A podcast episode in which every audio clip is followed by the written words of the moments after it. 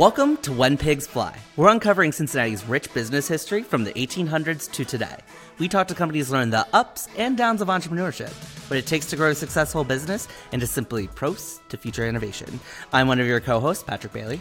And I'm your other co-host, Allie Martin. And before we dive into who our guest is for this episode, we just want to say if you're listening to this podcast on Spotify specifically, we would really appreciate it if you gave us a rating and a review, hopefully a positive one, because they have just recently added that not too long ago. And obviously, if you're listening on Apple or any other platform, we would appreciate it if you left a rating and review there too. Patrick? Thank you for that, Allie. And today we have Michael Hiles of 10XTS, where they are building a decentralized market by taking, digital assets such as, the stock market and digitizing them further onto the blockchain. So helping people get their money quicker and get those liquidity events quicker.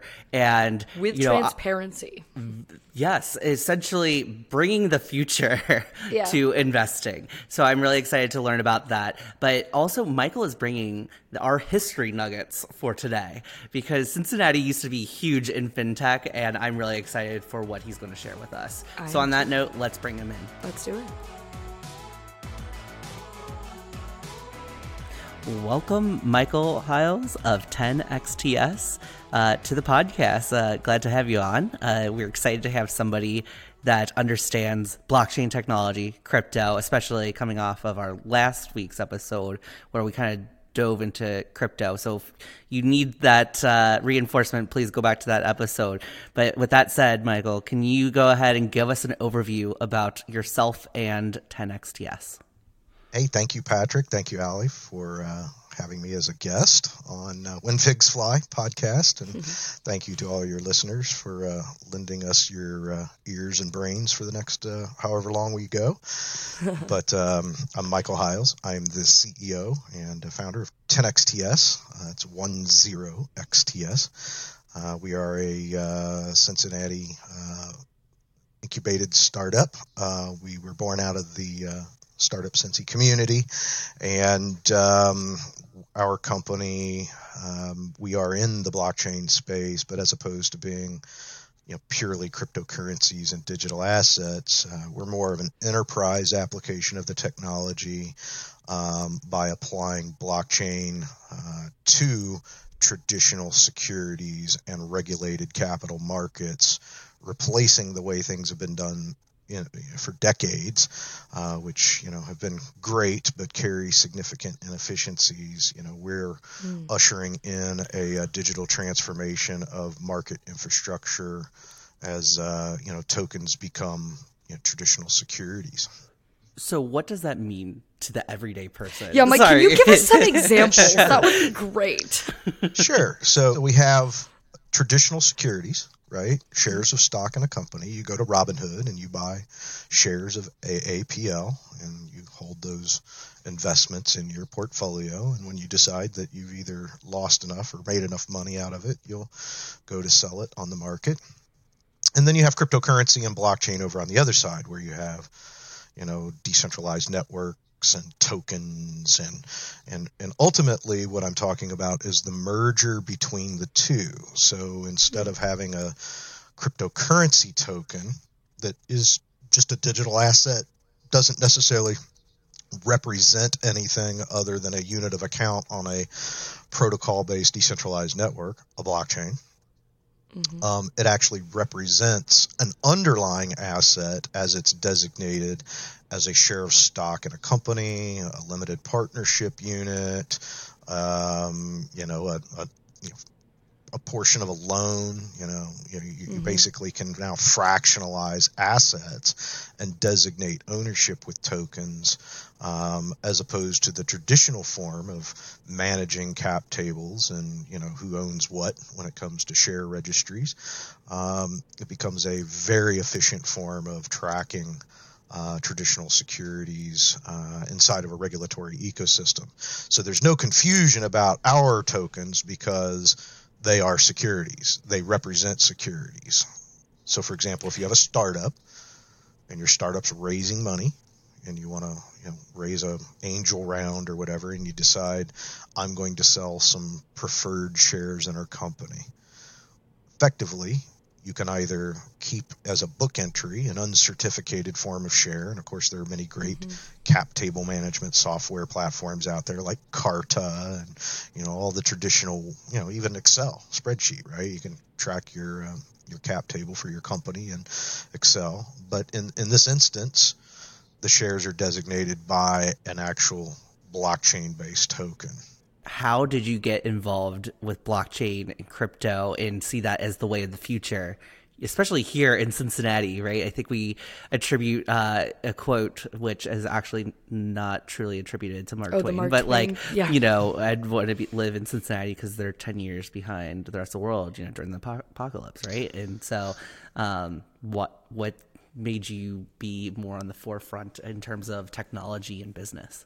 Well, so that's a very... Interestingly, as we were talking before we started the session, there's a bit of a dichotomy because Cincinnati is actually very rich with a lot of firsts in technology, technology in general, not just fintech, but certainly fintech. The very first acknowledged software company that just functioned as a software company in existence started in Cincinnati, Ohio. Syncom Systems. Most people don't. Have you ever heard of Syncom? C-I-N-C-O-M? It kind of rings a bell, but don't know anything about it. Cincinnati Computing Systems was started in, I believe, 1967 by a gentleman named Thomas Neese, who is still today the CEO, also serves as the longest-running CEO of a tech company in history. Syncom was the very first company in history to say, hey, consumers ought to have a choice. You shouldn't have to be forced to buy your software from your hardware mainframe vendor. Here's a different version of accounting, right, or manufacturing. Correct. And that literally gave birth to the entire concept of an independent software vendor and the software industry. And so there were a lot of firsts attributed at the first enterprise resource planning system. They had an MRP, a manufacturing resource planning system. And then separately, on the fintech side, of course, the Genie Network was founded by Fifth Third Bank and was considered to be not the first ATM network in existence, because I believe that was in London in the UK, but in the United States was the very first ATM machine network in the United States. Was born right in Cincinnati, Ohio, with the Genie Network. Who would have thunk? Who would have thought it, right? Yeah. And then separately, electronic trading, being able to go to your E-Trade account or your Robinhood app. The idea of trading securities started with the Cincinnati Stock Exchange when we still had regional city-based equities exchanges. Yeah.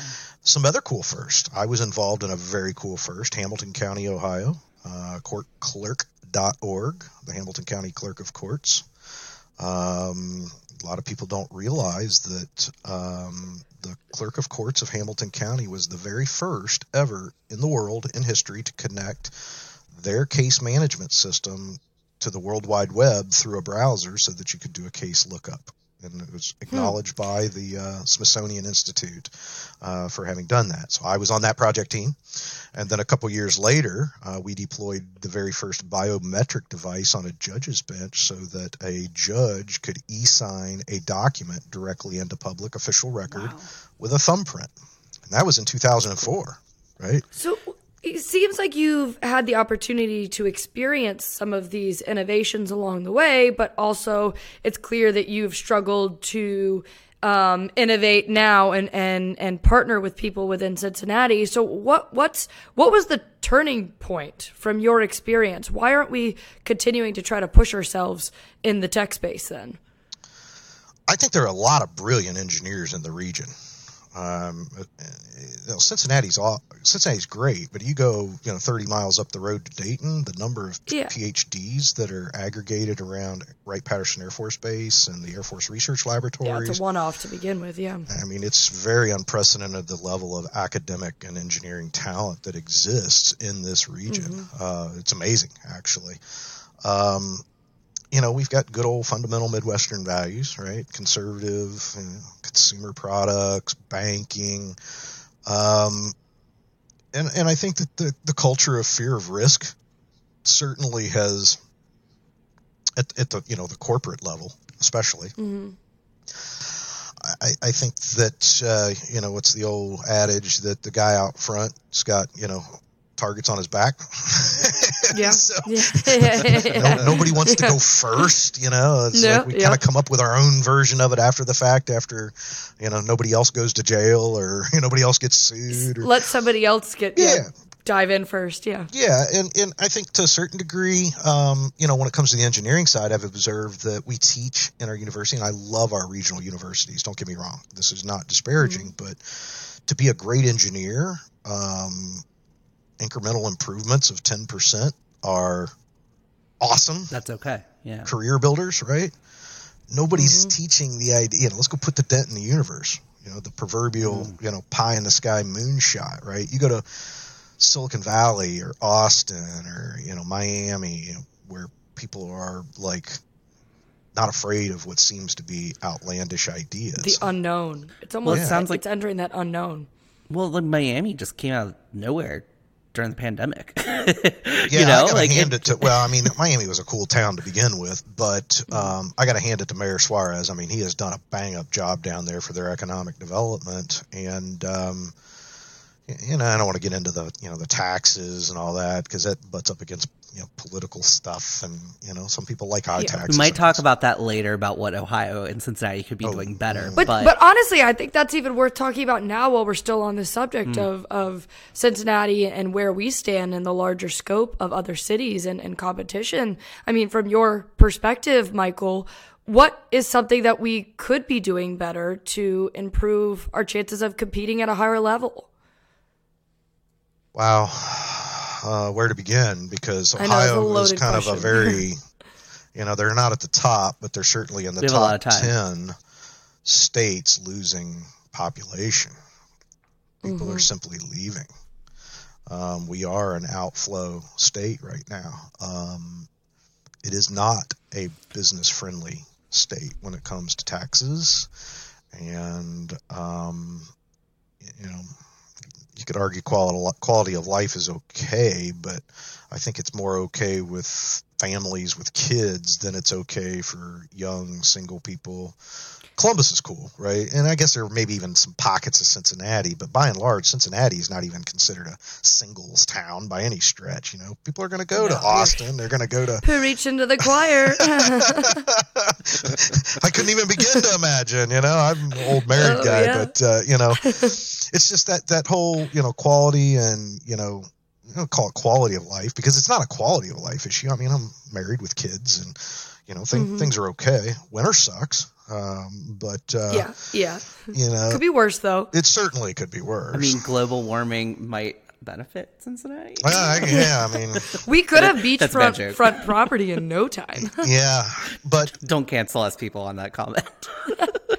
And the other part of Cincinnati tends to be, at least in my experience, and I've spent most of my adult career in Cincinnati. You know, I got a huge business network here, and, you know, but Cincy, you know, you don't want to call it parochial so much, but it kind of is.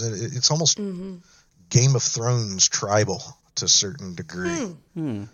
If you look at who the business communities are centered around the old Blue Book families and, you know, and I'm not calling anybody out. Yes, very much so. And, you know, it's a big, small town.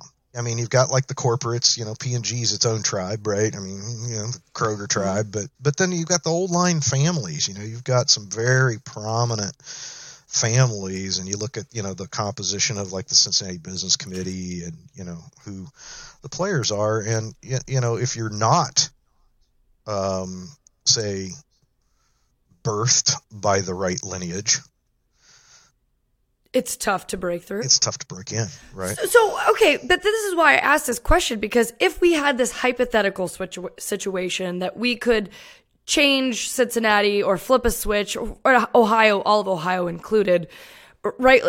What changes could we make that are actually tangible that maybe other cities, whether it's policies, etc., that could maybe help us out from your perspective and your experience that has been beneficial for your business?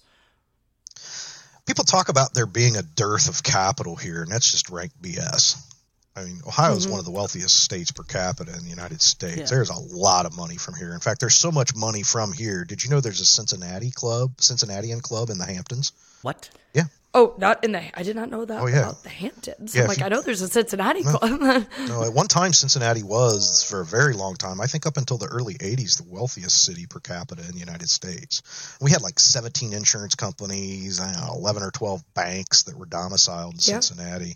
So the vastness of the capital and the wealth that's in private hands exists. But people are certainly not going to put their money in a tax disadvantaged, situation when given choices, right? Mm-hmm. Mm-hmm. I think that is absolutely working against the businesses in this state right now. Even so much so that you look, you can kind of tell even folks from Cincinnati who's getting ready to exit. What do? Just before the liquidity event, they moved to Florida, 0% state income tax, right? So I can at least shelter that piece of it, right? yeah. So, I don't want to say taxes is all of it, but it's certainly very cumbersome. And the folks at Jobs Ohio and, everybody's trying to promote things, but, I asked over and over, I've asked this basic, simple question to her, how can we support you? And I'm like, just amplify what we're already doing. So what does that look like? Share my tweets on social media if I don't know. Go follow Michael Hiles on whatever. Yeah. So, it's like. But I think it's a valid question to ask. There for a while, when I don't want to say startup Cincy has certainly changed. It has evolved. COVID didn't help. The pandemic certainly has impacted it. But if you contrast where startup Cincy was and 2017, 2018 with where it is at today, there has certainly been a it's almost unfair to say a radical departure from the heyday, right? It was there was this peak startup Cincy thing. Go ahead. No, I'm just thinking about, what are the types of startups that are coming out of, Startup Cincy and some of these incubator opportunities? And are we focusing on the wrong types of startups here? Or are we just not equipped to grow them and foster them? The community was really bubbling and thriving. People were supporting each other. What's interesting, though, is the startups even back in that era that were making big splashes were not startups that came up through the incubator and the accelerator system in Cincinnati. Some of them kind of came in later. You had, examples, Spatial, I guess kind of did okay there for a while. Rodney, those guys did okay with the Listener and, but they were in a way almost kind of independent, so while they weren't totally reliant on. Yeah. And if you go back to the original, even Brad Feld's book, that kind of spawned the whole notion of a startup community and, what launched Techstars and, it's really of the founders, by the founders, for the founders. And then everybody else was sort of necessary, but in a support sort of role. And I see, the corporate sponsors with their corporate directives and corporate checkbooks, really kind of came in and started driving the agenda. And all of a sudden it was no longer about the founders and about the entrepreneurship and the community. It was really about whatever the mandate was from a, the board level of, we're going to write you a check and here's some corporate venture money. I guess question for you then, it sounds like you're totally supportive of a natural grassroots movement here in Cincinnati. Yes. And having personally lived, kind of all over Ohio and, have experienced, ecosystems in Pittsburgh, Cleveland, Columbus now, they do have that grassroots movement. And they had, Startup Cincy was that top-down approach. I personally think that was a great start to light the fire and get things started. But, after at some point in time, startups and startup founders need to kind of just do it themselves. Yes. Why do you think we're struggling here in Cincinnati to see kind of a big grassroots movement to doing something? Well, my attitude always was, of course, I ran Founder Institute, right? If you remember, Patrick, I was the managing director of, you know, the Cincinnati chapter of FI, and which is the world's largest pre-seed accelerator program. And so we had three great cohorts, graduated 27 companies into the ecosystem. And, you know, it was really kind of working with founders and funding, and, you know, is at that same time that 10XTS was sort of bubbling. How do you democratize investing capital? How do you make it easier for startups to raise money? At the time, the ICO craze was happening. Gosh, you got, you know, billions of dollars pouring into tchotchke magic beans that are meaningless beanie babies, you know, over here. And then, oh my gosh, yes. And, you know, these ICOs, which, you know, ICOs weren't all bad. I mean, they kind of hurt the technology for a while because of the iceberg of the regulatory and all that. But it proved a couple of hypotheses. Number one, global capital mobility. Right? I can move money globally across a border, which is blockchain, remittances, crypto payments, and all these things, right? So instantaneously or nearly instantaneously, you click a button and value moves into, you know, a wallet to wallet, you know, money moves around quickly. Yeah. And it's international. International. Borders don't matter. The other thing that it proved was the demand for participation in early stage technology projects. Because I think that a lot of people understand that is growth, wealth, opportunity. And because of our accreditation laws in the United States and, you know, the various regulations, which I've harped on in DC, but, you know, it's locked a lot of the average person out. Now, I mean, I was at the Congressional Roundtable hearing in 2018, you know, when Soto, Emmer, and Davidson had their cryptocurrency, you know, big roundtable for the industry, and I'm there with State Street and NASDAQ and DTCC and Kraken Exchange and, you know, all of the major players and little Ohio's, you know, like, hey guys, who are you? Like, but my point was, you know, one of the points that I emphasized during that hearing was that of capital formation, where the regulators say, oh gosh, you know, can't take any risks, can't, you know, it's like, ooh, risky. Poor people shouldn't put their money into risky, you know, risky ventures. Yet, you know, anybody can go grab $1,000 out of grandma's purse and run out of the trailer park down to the speedway and buy scratch off tickets and, you know, not even show an ID. Yeah. Very true. So if that's your wealth strategy, you know, like, you know, can I run a little micro VC here, guys, and, you know, invest a few $100 here and there? So, you know, back to the point of, you know, Cincinnati, you know, in the ecosystem, you know, the convergence of the funding and the participation at that time, it very much was more organic. You know, it's like there was this framework, but then it got filled in, right? Every night of the week, there were two or three startup organization parties, or I mean, literally, you know, there for a while, it was really bumping. We had FounderCon, you know, Techstars came to town and held their global, you know, alumni event, and I mean, it was really. Why did it stop? I think that there was a radical change in mothership management, and that really there was a ripple effect, and I think the change was necessary to a certain degree, because certainly the organization that we're talking about, that shall remain unnamed. You know, they were experiencing growth pains of their own, right? Like every startup, start out. It happens. Yeah. Natural. It does. Yeah. And even that was a startup, right? To the truest sense of the term, because you hire great people and you empower them to go and do their thing. Right.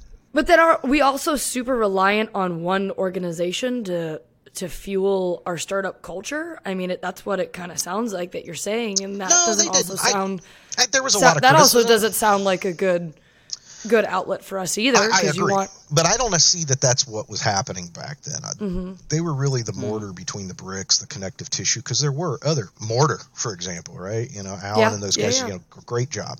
HCDC, you know, everybody's still, you know, even at the university level, right? You know, the universities, NKU had their incubator, and, you know, UpTech at the time over in Northern Kentucky, and they were just kind of coalescing around this ecosystem.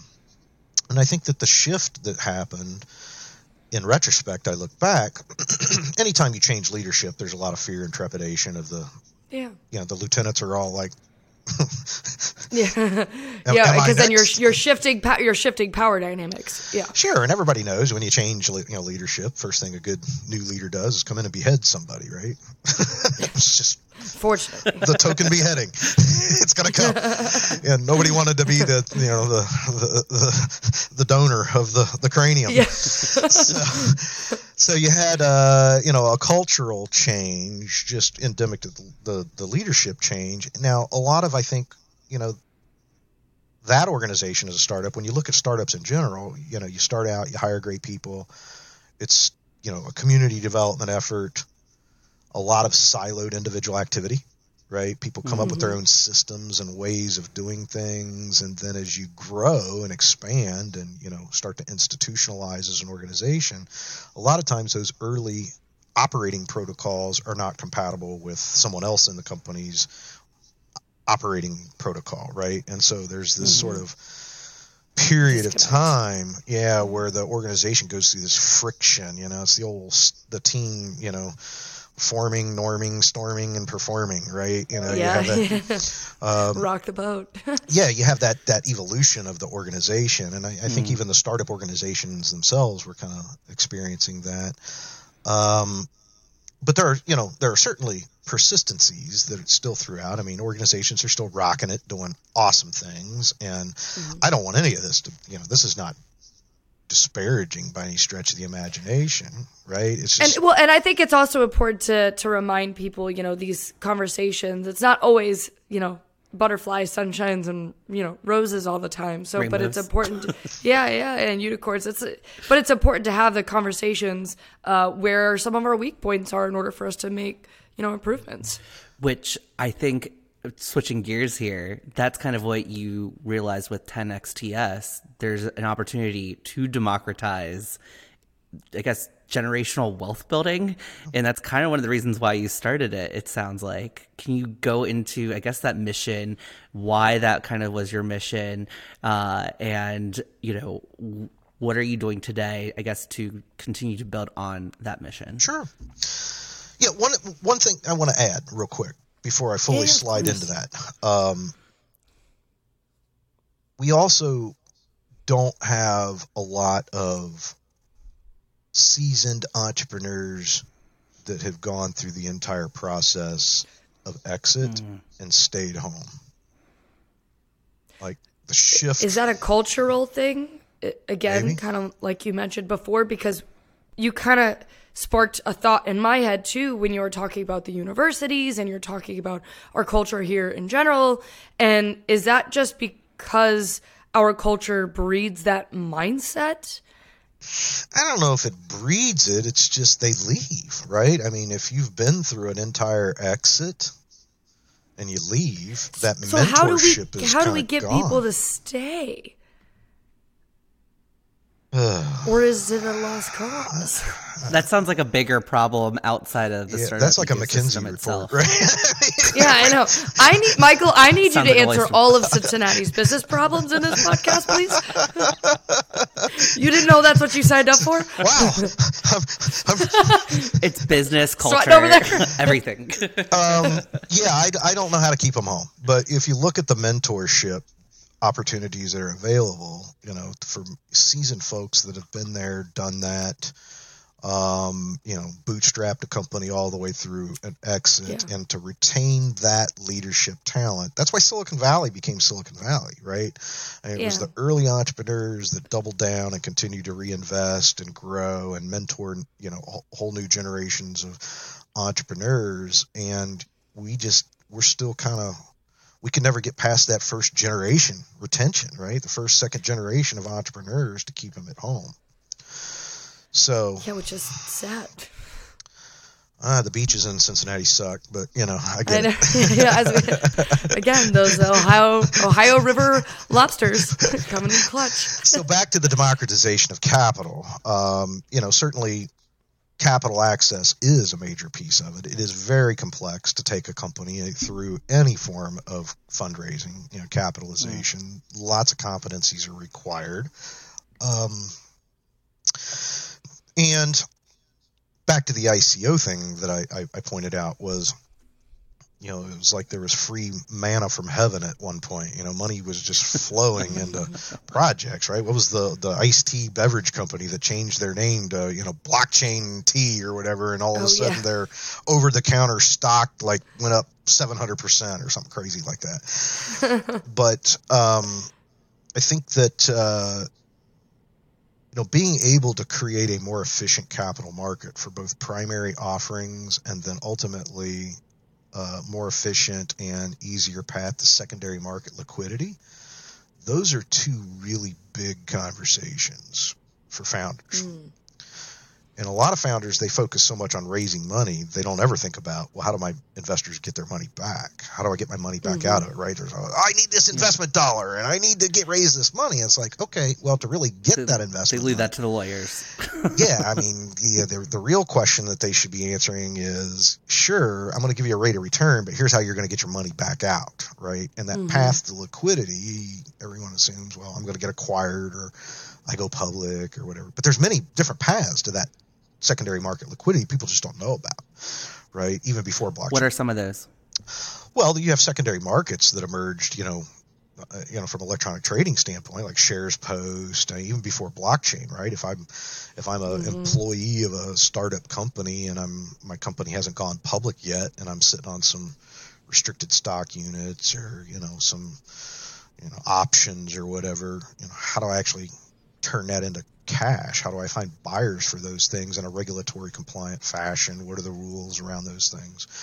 So, you know, as we started to peel the onion, starting with startup capital formation led us immediately, obviously, into venture funds. And, you know, okay, well, let's talk about the problems with venture funds, right? Well, long horizons, right? 10-year partnership, you know, life cycles. And, you know, if an LP wants early liquidity, you know, what are all of the, you know, the trappings around that?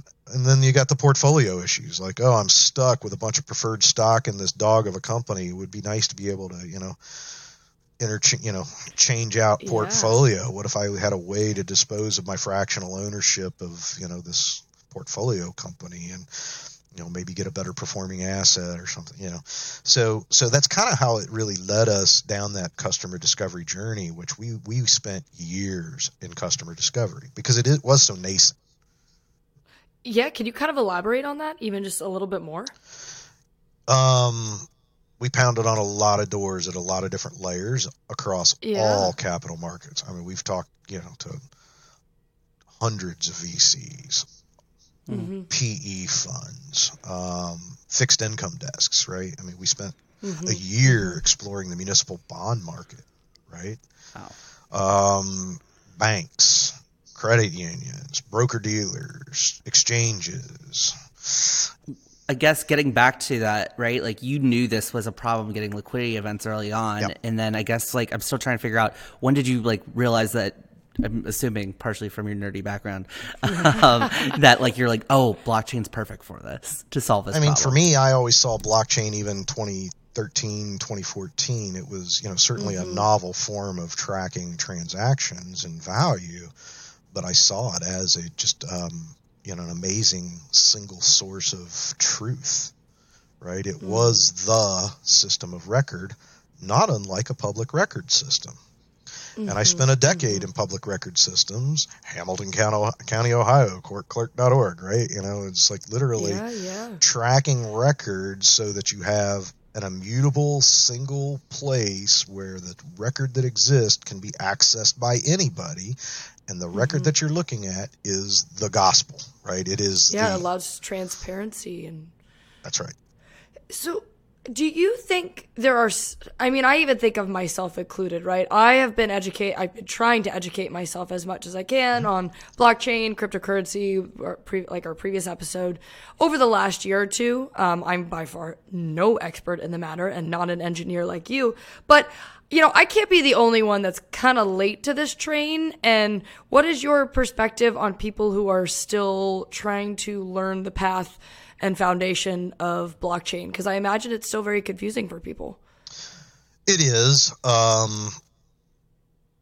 In the future, I anticipate that blockchain will be as about as novel as email is, right? Or just the connecting to the internet. How far into the future, if you had to put a prediction? Probably not that far into the future, because I think the focus on tokens and all, it's just a unit of account. It's just a ledger. It's a fancy, expensive spreadsheet.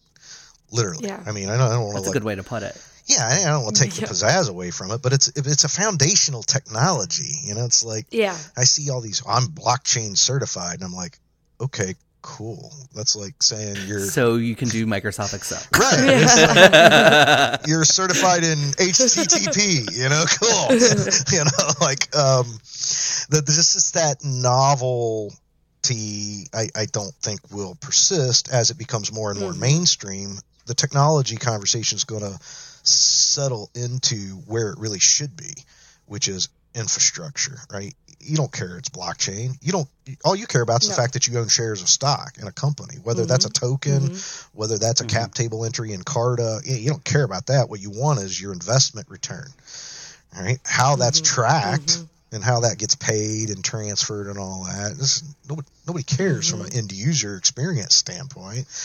And, it's the same with the internet, because, I went through the beginning days of the internet as we transitioned from these dial-up bulletin board systems, NMTP, and then you had the modems that sounded like, See, this is blockchain. Blockchain needs something like how you've got mail, like AOL. That's everybody at that point in time. Allie, I love it. That's literally you've got mail. Blockchain. What's going to be the sound AOL of blockchain? Moment. Right there, it hasn't had its AOL moment. Right. Maybe that's what we need, a coin. We got a coin and a sound for blockchain. Yeah, we need a jingle. That's it. It's the sound of a coin clinking, right? Clink, clink. Yeah. I don't know. But, there was this point where, all the nerds, the engineers, we were all hacking away on our home soldered CPM machines and early PCs and connecting our acoustic couplers, because you used to have to like dial your regular phone and then put it on this device that had a microphone and a speaker, and it's called an acoustic coupler, and you literally dialed the number and then put it on the handset and then pressed a button to put it in listen and receive mode, and that's when it would make all these zing, zing, zing sounds, and you had these dialing strings that you would have to put in so it would pause the bit rate or whatever, right? Yeah. And it was not user-friendly. I mean, when you had to go through 20 steps of pure command line typing to just simply make a connection to the internet, right? And then it's a little desperate. It was, well, if you're a nerd, it was like just part of the program, right? And then nerds, it was like the whole, I know how to do this and no one else does. Yeah. It's the nerd arrogance thing. But and I say that as a nerd, so, take it for what you want. From your own personal experience. Sure. Yeah. I did.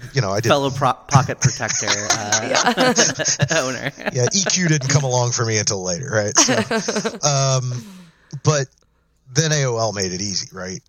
Yeah. They sent a disk, you plugged it in, pressed a button, you connected to the internet, right? You made the user experience very easy, seamless. You didn't care about dialing strings or baud rates or, all of these things. It just worked. And we're not there yet, right? I mean, it's getting there, right? I think that brings up my next question, in the sense you probably have had to overcome a lot of hurdles, whether that's building out the infrastructure for you to build out your business, because it's still relatively novel when you started. So you had to build out, hardware, software, you name it. You also had to build out a team, which it's probably hard to find people super educated in the space, especially maybe here in Cincinnati. Not a knock to Cincinnati, but we're behind the times a little bit. As we've talked about. Exactly. So those are probably some of the obstacles. And then on the getting customer side, you probably had to do a lot of educating. So can you dive in to all those obstacles that you had to overcome? Yeah, it certainly was a slog, right? Now, I had a little bit of an advantage, because at Founder Institute, just the way the program worked, the thing that makes Founder Institute so cool is the behavioral assessment of the application of getting in, right? It has the highest success rate of prediction for entrepreneurial success. So what did that entail? So what type of an assessment did you go through? Well, the founders, when you apply to get in, it's a very detailed, would call it, yeah. I mean, it's a behavioral assessment. It's certainly an intelligence test. It's like a Myers-Briggs. Myers-Briggs, disc analysis, just it's, and the predictive, and Adeo Resi, the founder Institute, you know, he developed it in conjunction with UPenn. You know, Adeo was Elon Musk's roommate at UPenn. So that's how. Oh, wow. You know, Adeo certainly has had successes of his own. While he's certainly not Elon, Elon will take his call as roommates. But yeah, but you know, they did a lot of research into the behavioral aspects of entrepreneurship and came up with what over time proved out over thousands and thousands of companies with a robust historical data set, an amazing predictive model for the outcome of success. For founders. The program itself, it was not a course, right? It was a behavioral experiment because it was designed to simulate the stresses that you're going to go through starting a company as a side hustle. Mm-hmm. So, I mean, we ran 14 weeks of bloodbath boot camp. Ooh, yeah, dive into that. What was that like? What type of exercises? I mean, it's tough, like holidays. And I mean, you'd wake up in the morning and get an email assignment from your managing director on, Thanksgiving Day. Right? You don't get this in within 24 hours. You're like the Macy's Day Parade. Sorry, Santa. Yeah, it was just like really, it's literally the whole approach is if you're going to rationalize the stresses and skip out on Founder Institute as a behavioral experiment, as a program, you're never going to be as focused and adamant about your success that you need to be to start a company and serve a client and grow. Yeah, that mental strength. Hold on. I want to kind of go back to, I guess, the original question before we went down this tangent of, so clearly, did you ever take that assessment? Yeah, I had to. And then you realized that you had the mental toughness, fitness to overcome the obstacles that, obviously you had to overcome. And yeah, I mean, that gave you a benefit, right? Well, this wasn't my first trip to the rodeo from the entrepreneurship side. So, I mean, I already knew, and I've, to talk to my mother, apparently when I was about 2 years old, she punished me and put me in the chair and said, sit there until I tell you you can get up. And she left the room, and she came back in the room, and I was down off of the chair, but I had my finger on it. So technically I was in the chair, right? Beating the system. The tenacity and the beating the system side of it, was just, really just the mental fortitude of being so narrowly focused and earnest about achieving your goal, relentless pursuit of the goal. I mean, just absolute. And then the rest of it is really, how do you construct your life in such a way that's compatible with that, right? You hear about entrepreneur divorces, she wants to go out and party with her friends on Friday night. Well, sorry, honey, I got 5 things to do for my client kind of a thing, right? So how do you make that work, especially from a family personal dynamic? Well, I'm married to an amazing woman who's been with me now for 25 some odd years. Shout out to the missus. Shout out to the missus. She's, awesome. Certainly incredibly supportive. And, we took the ride together a long time ago. I didn't have 2 nickels to rub together when we met. So, it was kind of like, let's have fun. Let's grow old together. See where this goes. See where this crazy thing goes. So a couple kids later, a quarter of a century later, it's still. That sounds like great dating advice. Let's just see where this goes. Swipe right. It really does come down to the compatibility with the rest of your life to become successful as an entrepreneur, because that you are married to your company, you are married to your team, you are married to your co-founders, and I practice servant leadership strongly, right? I mean, I'm there to support my team and, get them the resources that they need, promote them, push them. And I think that that's even harder than being a top down, a commandeering CEO. becoming an entrepreneur, you really have to be dialed and focused into what your mission is. But I also think about a lot of the other conversations that we've had, and adaptability is really important as well. So when you went into 10XTS, did you know specifically that where it is now, that this is where this is the future and the path and the focus that you wanted, or did you have to adapt at all to your mission? We've adapted a lot in terms of how we get there, but I go back and I read the first version of the formal white paper that we wrote. Yeah, your mission statement. It is dead. I mean, we've not deviated from it at all. I mean, when it comes to the benefit. We're going to have to link that in the show notes somehow. Yeah, I mean, we literally, it was a function of blockchain is an amazing system of record and bring efficiency to these markets. The challenge for us, and the challenge for blockchain in general is, a lot of startups, even Silicon Valley, the HBO show, right, poked a lot of fun at, startups in general. And if you guys remember the hot dog app, No, what was the hot dog app? I'm already giggling about it just by the name. He was writing an app that detected whether a photo was or wasn't a hot dog. So it either came back, gosh. Oh, this is a hot dog, this is not a hot dog. That's a very dangerous app. I believe it that. I didn't know. Yeah. So you'll have to go back to the Silicon Valley show. Yeah, and you can Google it, hot dog app. And so hot dog app kind of became, even in the startup community, the label that myself and Eric Folkert, one of our other directors at Founder Institute, also in the Startup Sensi community still. He's with Pay Theory now, with Brad Hoeller. Folkert and I, we called it the hot dog app, right? Because it was just this dumb little app and it only did one thing, right? And people don't develop platforms anymore. I came up in an era of computing where the Big Dent in the Universe play was a platform. Mm-hmm. It could be used and adapted by many different people to do a lot of different things, like operating systems, right? For example. Yeah. Now startups, everybody wants, nice and tidy pro formas with, very tight SaaS customer acquisition costs and LTVs and ARRs and net promoter scores and, all these very narrow models around a tiny little app that in my mind represents more or less a group of features. It's not even a product, right? So everything is so niche these days. Niche is that word that gets tossed out all the time.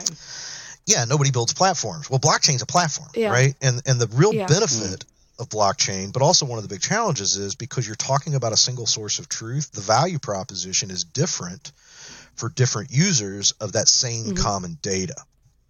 Mm-hmm. Yeah. Right? Yeah. So I might use it for this instance. Someone else may use it for this particular use case. It's the same data. We may even be interrelated in some form of a value chain where our organizations are interconnected, which is what we do, right? For capital markets, we connect exchanges and alternative trading systems that are licensed to trade in securities. We connect the custodians, the banks that, custody these securities, the transfer agent, the issuers, the investors. So you have multiple simultaneous value propositions. It's very difficult for people to get their head around the fact that you have to meet not just one val prop for product market fit. You've got to meet multiple. Simultaneous. But I guess what's next then, right? Are you going to look at those other industries or, do you think capital markets, there's just so much work to be done? You're going to be spending the next 20 years trying to. Well, I'm 51, so the next 20 years for me hopefully involves a little bit of a different conversation. But beaches. Yeah, tax preferred climates. I think that it's if we're truly successful at what we're doing just in our current narrow niche, I have one big competitor for what we do. And I only recently have come out and said it because a lot of people think, well, you guys do tokenization, so don't you compete with Securitize or even in Cincinnati, Accrue, right? Oh, you guys tokenize, right? Moshin, They came on our podcast. I love those guys. I love anybody that's bringing traditional assets into the tokenized securities ecosystem, right? The opportunity is so vast.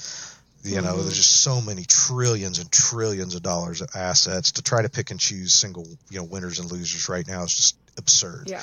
Right. The playing field is huge. But we are market infrastructure. Now, we do tokenization of assets on the front end, but I would rather partner with those front end tokenization providers because we're really the market infrastructure that connects to the other exchanges, the other ATSs. And in the realm of market infrastructure, I have one big giant competitor that is a monopoly in settlement. Bloomberg?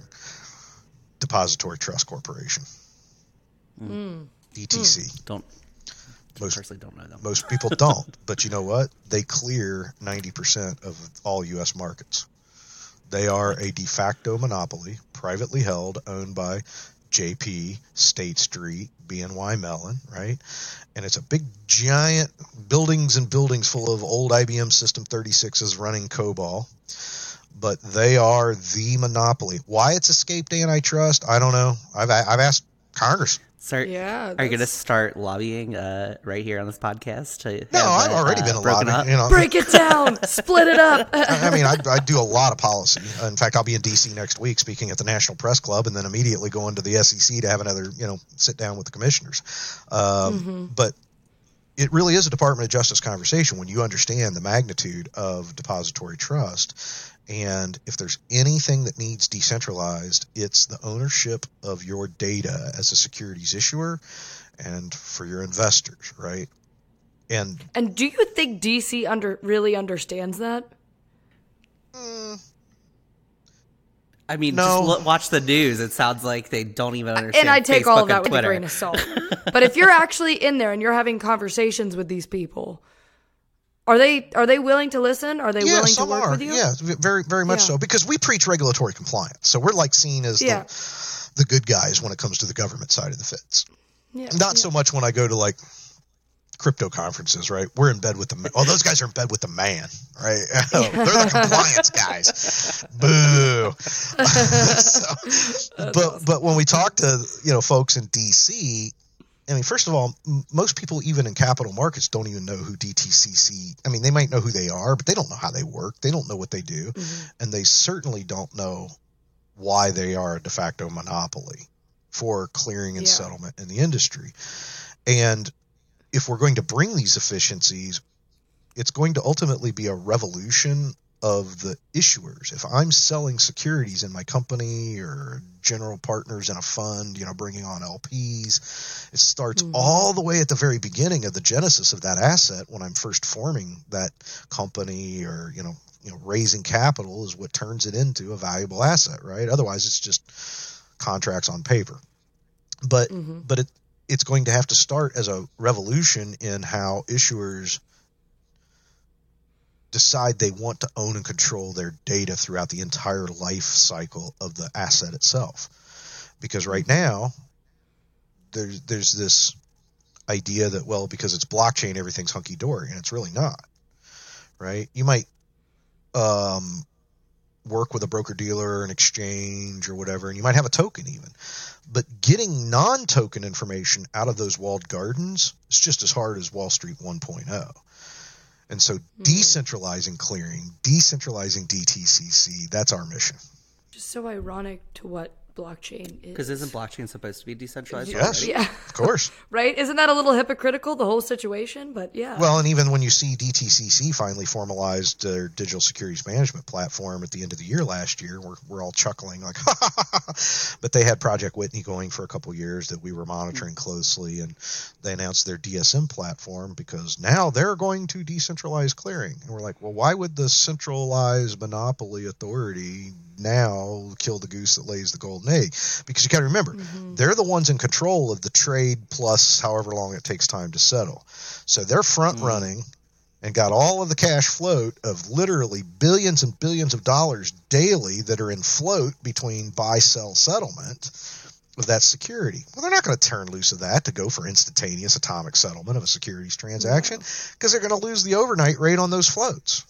Literally billions of dollars, right? So when they announced the DSM and were finally formalized the digital securities management platform, aside from the absurdity that, the centralized monopoly is now going to decentralize and kill their goose that lays the golden egg, right? They said, well, the technology will enable us to go from T plus 2 settlement to T plus 1. Trade plus 2 days, trade plus 1 day. Mm-hmm. So we're going to bring efficiencies and reduce that time that it takes when you sell a share of Apple to when you actually get your money and it all settles up. We're going to reduce it to 1 day, and everybody's scratching their heads like, well, wait a second. Bitcoin settles in a matter of minutes, right? Why? Tell me again why it's – so I – actually, it was funny because back in December when I was in I was speaking at a conference in Puerto Rico. Commissioner Hester Peirce was down there from the SEC, one of the 5 SEC commissioners, and she walks in and saw me sitting there. She's like, I imagine you got a complicated question for me, don't you? And I was like, yes, ma'am. You know me all too well. So I got the microphone and I'm like, Commissioner, when is the SEC going to actually approach the topic of true T plus 0 settlement for securities and trading? And, you know, and she's like, this is a complicated conversation. Can I get with you separately on this? Yeah, no one has an answer for you. Yeah. Why does it take so long? Like, especially, you know, I'm thinking, you know, it's 2022. Robinhood is out there. People are investing in, you know, Bitcoin, Solana, Ethereum, cryptocurrencies, and they can just get their money like that instantaneously. Well, but technically, even Robinhood, if you buy and sell shares of stock on Robinhood, the time when you accept that trade and you actually make the trade to when it settles and you truly get your money. Now, the broker may advance you that money, but that trade hasn't actually settled. So that's the thing is it literally still takes 2 days worth of settlement, and that's because of the centralized clearing and their way of doing things, but then also because they're enjoying 2 days of cash float of billions of dollars of trades that have not actually settled. So do you think making it more, I guess, competitive, the industry of, you know, digital securities and the back end, do you think that's going to allow for people to get their money quicker? Yes, I think that liquidity will happen a lot faster. I saw an interesting poll. I'm trying to remember who it was. Might have been Forbes. They did a poll of 18 to 34, or it was 18 to 34 demographic would rather trade in a synthetic token-based derivative of a stock than the actual stock itself, because of the true instantaneous settlement as opposed to the T plus 2 time that it takes to truly get the liquidated position. I believe that. You brought up earlier in our conversation, founders should have their exit and liquidity event in mind from the very beginning, because that's kind of like their value proposition to investors in their platform. For 10XTS, what is that exit event or liquidity event look like? Well, we've always known it'll be one of three things, right? I mean, either it'll be a strategic acquisition for a very large institutional player that wants exposure to the emergent world of decentralized capital markets from a strategic standpoint. Or we'll eat our own dog food and we'll tokenize and go through some form of public, quasi-public offering of a digital security. I mean, the infrastructure is already there. I mean, technically, we've already done it. You can do it for yourselves. We would just do it for ourselves and list and trade on, you know, some secondary, you know, on ATSs and secondary markets. The other discussion, because our technology, our platform, XDEX, the extended index, is that records management metadata layer for governance, risk, and compliance, where all of the, you know, contracts and documents and agreements and workflows and, you know, the transactions recorded on a layer 1 public blockchain, but all of the rest of the things that go into regulatory compliance, it's not so easy to move those things around on a layer 1 chain. So we've got a layer 2, is what it's called, a side chain, basically. That functions as an oracle. An oracle is basically a callable data source from a blockchain to access non-chain data for use on the blockchain. So all the subscription agreements, for example, are digitized and hashed and encoded so that they can be provable that, yes, this is a PDF of the actual subscription doc. And that all of that metadata can be called by a smart contract on the layer 1 chain, right? So that if you've got a Solana-based securities token that's floating around, et cetera. So the reason I bring that up is because the third path for exit for us would be to ultimately just make the decision to transform XDEX into a layer one chain and decentralize XDEX and just absorb the company. You know, shareholders of the company would get pro rata tokens from their equity ownership. So essentially become a cryptocurrency. Yeah, yourself. Become a DAO. Yeah, become a DAO managed network and absorb the company right in. And yeah.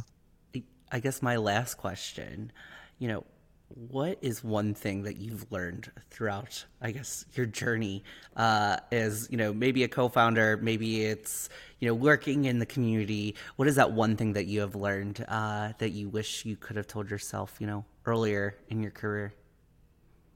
Well, I'm going to steal from Warren Buffett on this one. And I only recently heard him say this quote, but you can never enter into a great contract with a bad person. Bad people don't care about violating the terms of the contract. They'll sue you and litigate. They love litigation, right?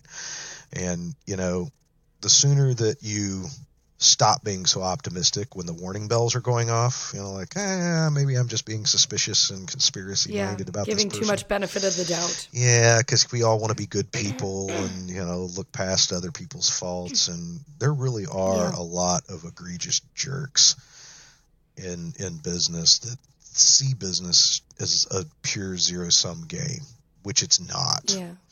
It's absolutely not. Shared upside. If there's any one thing that I took away from Founder Institute, because the program was structured to share the upside between the mentors, the directors, the graduating founders themselves, you know, it's that community-based approach. You know, if you can incentivize everybody to build that community and work to support each other, you know, I'd rather have, you know, a share of a much bigger pie than a tiny little pie, right? Yeah. Getting into entrepreneurship for the right reasons and hopefully being able to weed out those who are not. Yeah, and that goes back to the Founder Institute behavioral assessment, because Adeo's theory is that insanity and entrepreneurship are very, very close. So how do you weed out the mentally ill folks from the ones that are actually driven by a mission and passion, right? True. Well, and so I guess my last question for you is, what advice then can you give to someone who is looking to move into entrepreneurship, and especially, you know, in the blockchain space moving forward? Well, so those are two very different things. If they're thinking about moving into entrepreneurship, the CEO is the crappiest job in the whole company. Everybody wants to be the CEO, and I'm here to tell you it is the absolute worst. It really is. Why is that? Well, responsibility. It's not so much the responsibility. It's the fact that in order to be an effective, good leader, CEO, you have to be there for your people, which means that everybody believes that they have unmitigated access to you all the time, every day, all day long, which means that because everyone feels like they have privileged special access to you at all times, you get to hear about every problem in the company with the attached expectation that you are the one that can and will do something about this. And so you have to love the team. You have to truly love and care about the people, and you know, be willing to extend yourself in so many of those ways. But being CEO, and I talk to other CEOs of later stage companies, and they all, you know, consistently share the same thing. It is really lonely. It is really hard. Yeah. It is very, very, very hard. Once the glamour is gone from the cool sachet of being the cool startup kids and all that, and you've been grinding away for 4 or 5, 6 years, and, you know, the fatigue is really there. I mean, heck, I just went back just recently and ran across some pictures even from like 2017, 2018. Yeah. From like the startup Cincy community, like I had color in my beard. Oh. Like literally, I've gone completely like gray and white the past 4 years. It happens to every president too. Oh, when they enter office to when they leave office, they're never terrible. The same looking person. So unless you can truly commit yourself to the mission and then the people and the team, you know, it's great to be in the first 10 employees. you know. But I don't. Yeah, it's fun and fresh. Yeah. I do not recommend it unless you're a really truly, you know, you're willing to go through the slog. You're not the first person to say that too. And again, that's sometimes a hard reality that people don't want to hear, and we can glamorize what entrepreneurship is, but when it comes down to the day-to-day tasks and what need to be done at hand, it's not always fun. Embrace the suck. Yeah. Actually, that's exactly what one of our earlier guests said. Yep. So definitely, I think that's a great note to end on. Michael, I don't think you realize this, but Allie and I now have unmitigated access to you, and you will be solving all our problems. Yes, you didn't. Yeah, we already asked you to solve all of Cincinnati's problems too. So. and with that, if people want to learn more about you or learn more about 10XTS, where can they go? I'm pretty easy to find. I'm at Michael Hiles on Twitter. I'm on LinkedIn. I got a pretty sizable footprint on LinkedIn as well. 10xts.com, 10xts. We just fired back up the newsletter, the weekly newsletter, and we've got, we're content rich. So if you're interested in asset tokenization and raising capital and traditional capital markets. We really try to be an educational resource. Get on the mailing list. We're constantly promoting webinars. I speak nonstop. I mean, I'm literally speaking at 2 conferences next week. You can't miss you, I guess. And our next task now is to create a jingle for blockchain. Well, I'm looking for a coin because I was going to drop a coin on the table because we could do that. We'll add a little sound effect in. Yeah, the clinking of a coin, like clink clink clink. Insert sound effect now. Or you could do like the Scrooge, Christmas Carol with the chains of Christmas future. The blockchain dragging of chains. I don't. That's so good. That's so good. Well, on that note, Michael, we really do appreciate your time today. Yes. It was very insightful, and I know I enjoyed the conversation. Thank you, Patrick. Thank you, Allie. Thank you, everybody, for tuning in and listening. I know I say this every podcast, but I just learned so much. Don't make me cut this out. But what I really liked about this conversation with Michael is we really touched on a lot of different aspects of not just like entrepreneurship, but we talked about blockchain as well. We talked about what he's doing, and we talked a little bit about Cincinnati history, which was a fun fact. I know. He brought our fun facts today, so we are grateful to him. Yeah. But also, he actually gave actionable items that I guess the state of Ohio and the city of Cincinnati itself can do to be a more attractive place for founders and business owners. So they're not off leaving to, Miami or LA to get, that tax break that, maybe it's not all about taxes, like he said, but it's a big portion of it. And him working in the digitization of securities, right? To help people get those liquidity events quicker, he sees that as a huge barrier. So he sees it probably more than you and I ever see in the news, right? People trying to get their money out. And, they're moving to Florida before they do that so they can get a huge tax break. And I think we reiterated this in the podcast, and he had kind of made a comment about it too when we stopped recording of, I don't want to be too negative, but it's not about being negative. It's about being real with the situation at hand. And sometimes the truth hurts. There are a lot of great things about the city and things that we're doing, but a reason why we have this podcast is to hopefully shine a light on things that we can do better, or at least acknowledging that, hey, there's a gaping hole here. How do we need to pivot? What do we need to do to make it more appealing to get more money in this city, especially when it comes to tech, and to build more companies, build more startups, bring in more engineers, bring in more people with PhDs, like Michael said, but also how do we keep them here? Does that extend, and how do you pivot a culture, right? Because then that's culturally based. I don't know. Is it even possible? Am I speaking in utopian language? Maybe. I think we can. I think that's, I mean, going back to, like you said, that's why we started this podcast. Yeah. I think let's start the conversation, right? You know, Ohio has some of the most, what did you say, most capital per, you know, per person, yeah. Like in terms of wealth. Like, why isn't that wealth going into startups or into, you know, newer technologies? And the fact that Cincinnati used to be a hub in finance, right? The Cincinnati Stock Exchange. I didn't even know Cincinnati had a stock exchange until this conversation. And we've been innovative. Truly, we've been innovative since, you know, the late early 1800s all the way through till the 1980s. And I can't say that we haven't been innovative since the 1980s. We have been, but especially in the early 1800s. We slowed down a lot. Oh my gosh. Yeah. From manufacturing, you name it, we were constantly innovating. And it would be nice to try to bring that energy back. And I think that energy will come back, especially if you have founders like, you know, Michael said, that truly care about their teams and care about the people. Because if once you start caring about the people, I think, you know, people will stay where they're at because they're happy.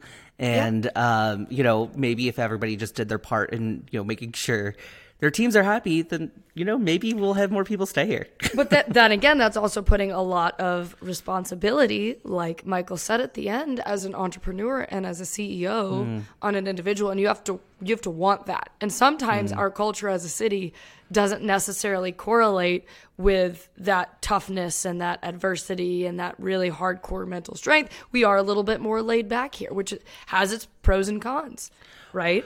Yes. But take one. I loved, to kind of switch gears, I really liked his passion for the behavior assessment.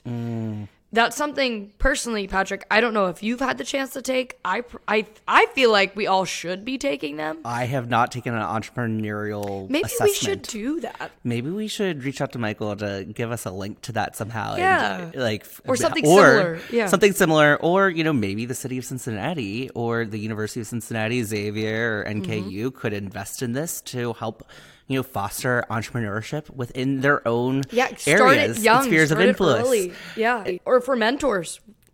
Yeah, I think we need more mentors in this city. So I don't know what's going to solve, you know, our kind of gap in slowness to market, but we would love to hear your thoughts on this episode. What can the city of Cincinnati be doing better? What could the state of Ohio be doing better?